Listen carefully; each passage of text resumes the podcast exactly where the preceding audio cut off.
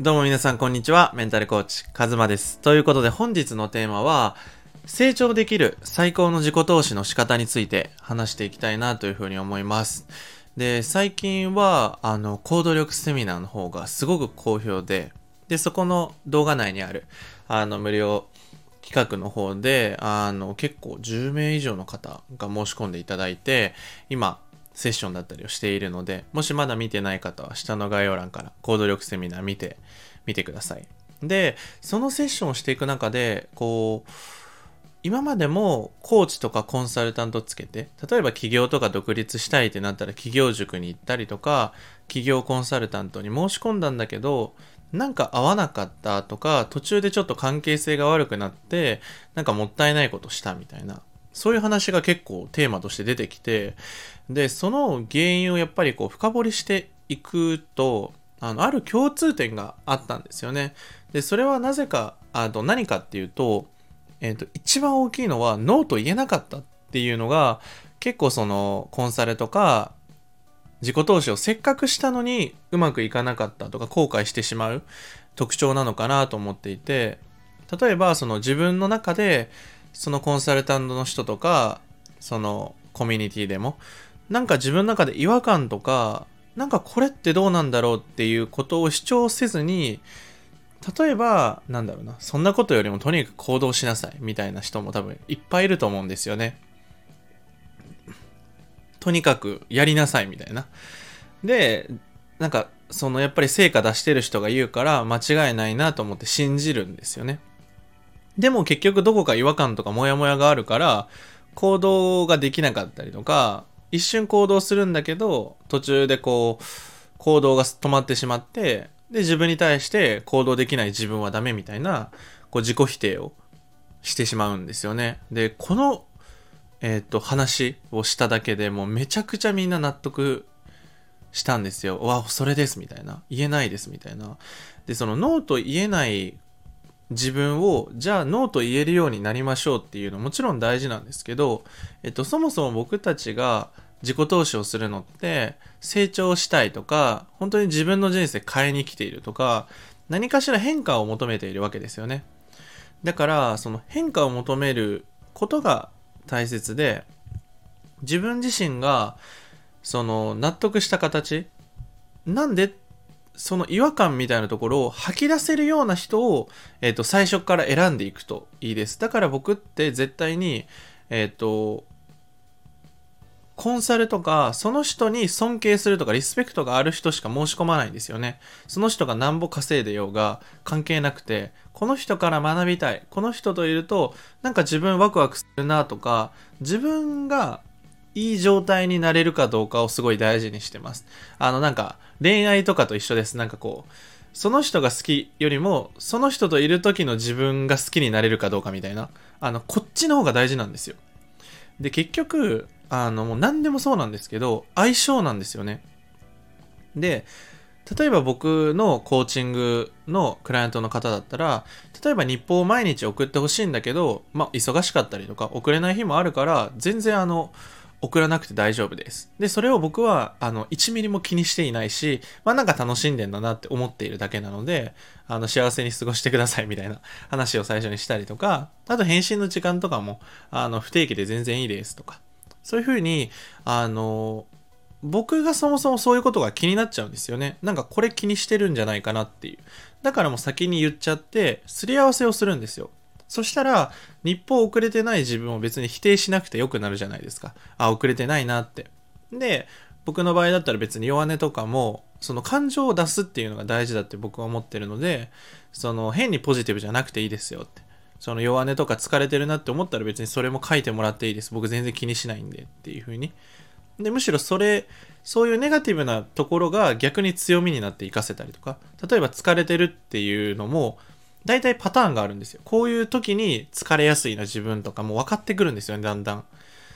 だから、その、そういうネガティブな部分とか、僕はその、違和感とかモヤモヤは絶対に納得した上で、納得するまで一緒に話し合うんですよね。じゃないと僕ができないからなんですよ。あの、ちょっとでも違和感あったりとか、これってどういうことって思った時点で止まってしまうというか、それだったらさっさと質問をしてさっさとすり寄せちゃってああなるほどそういうことだったんですね。じゃあやってみますっていうふうにやってみますにフォーカスができるような状態を作ってあげる。っていうのが本当にあの大事です。結局これからもしコンサルとかコーチングとか何かしら前に進みたいとか自分の進路を変えたいって思ってる時はあの基本的にやりたいっていう、えーと、環境とか自分がその世界にずっといたいなって思える場所に絶対に行かないといけないです。ここは徹底的に選ばないといけないです。あの、環境を変えるっていうのは簡単なようで難しいんですよ。特に自己投資だと自分でお金を払ったり資金を投下しているからフルコミットでやんないともったいないんですよ。使い倒して。で、その、中だるみしないように、絶対にこの人の言うことだったら信じたいなとか、そういうことで選ぶの大事です。なんかこう、損得感情とか、そういうものよりも、あの、大事に、自分が尊敬できるかなとか、自分がこの人と話してる時どういう状態かなみたいのをすごい大事にしてください。例えばこう、その人だったら相談しやすいなとか、本音で喋れるなとか、ありのままで入れるなとか、自分の中で大事な価値観とかってあると思うんですよね。それをちゃんとわがままに選択していいんですよ。これは最初にやんないと、なんだろうな、途中からこうやってほしいですって言われても、もしかしたらその人はそういうことをやってないかもしれないので、あの、え、そんなことを最初言ってないですよみたいな、こう、トラブルに発生してしまうんですよね。だから、最初に絶対に自分がどういう風にやっていきたいのかとか、どういうことしていきたいのか、どんな状態なのかっていうのをちゃんと観察しておくのが大事で、で、一個これからなんか企業塾とか、そのコンサルとかを申し込む人に、え、ー、と、大事にしてほしいのは、え、ー、と、成自分の成功パターンとか、え、ー、と、方法論で語っちゃう人は選ばない方がいいなっていうふうに思っていて、え、ー、と、例えば、なんだろう、ツイッターをやってくださいとか言っちゃう人ですね。ツイッターやってください。インスタやってください。ブログやってください。みたいな、その何をするかっていうところにフォーカス当たっちゃう人は、えっ、ー、と、あんまり受けない方がいいなって思います。なぜかっていうと、えっ、と、例えばインスタもツイッターも YouTube も、えっ、と、向き不向きがあるし、えっ、と、戦場が違うんですよね。ツイッターだったら、文章っていうものがすごく強いんですよね。で、インスタだったら画像だったりとか、その、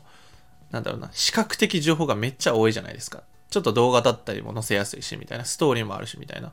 で、リールもあるし、みたいな。で、YouTube だったら、その編集技術だったりとか、その中だるみしない、こう、台本作りだったりとか、そういうふうにこう、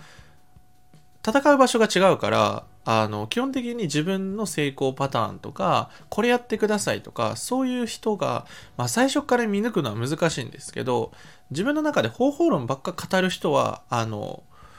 受けない方がいいなって思います。結構ね、たくさんいらっしゃるそうです。僕はあんま出会ったことないんですけど、あの、その相談いただいている方とかに聞くと、やっぱり、ツイッターやってくださいとか、とりあえず行動してくださいみたいな方が結構多いんで、まあそりゃそうなんだけどみたいなことじゃないですか。うん。行動するのは当たり前で、行動できるかもって思える仕組みを作ったりとか、自分の中でオリジナルのやり方を一緒に探していくのが僕は大事だなって思ってるので、僕がやってるやり方がこれ聞いてくださる人に合うかわかんない。だから僕一人一人に合った、あの、やり方を提案するんですよ。あの、〇〇さんは多分こういうとこ強みやと思うんで、多分そっちやった方がいいっすね、とか、それやったらどうですかとか、あ、これだったらめっちゃできそうです、みたいな。だから僕、爆速でクライアントの人進んでるんですよね。それって自分がやりたい形で、自分がやりたいって思えるから動けるだけで、僕が例えば、あ、とりあえず〇〇さん、あれやれ、あれやってください、みたいに言われたら、みんな嫌なんですよ。いや、なんで言われなあかんねん、みたいな。絶対なるんですよ。それがどんなにすごい人でも、自分が自己投資した相手だとしても、絶対に強制されて言われたら嫌なんですよ。てかその、独立して自分の人生生きていくって思ったのに、なんかまたその自己投資をした人に、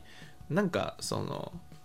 なんだろうな、言われっぱなしも多分嫌だと思うんですよね。だから受け身の姿勢じゃなくて、すごく積極的な姿勢で、自分が違和感を持ったりとか、もやもやしているものを、えーと、主張できるような環境に絶対に身を置いた方がいいし、で、それと同時に自分がノーと言えるようになっていく。っていうのがすごく大事です。これってどういうことですか？とか、これってなんか自分の中でこう思うんですけど？とか、自分の中で提案とか疑問点っていうのを話せるようにあのトレーニングしていくのがすごく大事になっていきます。ということで今回は正常できる最高の自己投資のやり方について話しました。やっぱりあの自分の人生変えに来てるわけで、えー高いお金払うわけだから、すごく納得した形で、この人だったら信じられるなって人を選んだ方がいいし、やっぱり人と人なので相性もあるし、やっぱりリスペクトできるかどうかを結構大事にすると、えっ、ー、と、どんなことでもうまくいくのかなって思います。やっぱりその人の言葉信じたい、信じようって思えるかどうか一番大事なので、その人といる時の自分ってどういう状態なのかなってぜひ、あの、よく観察してみてください。ということで、本日の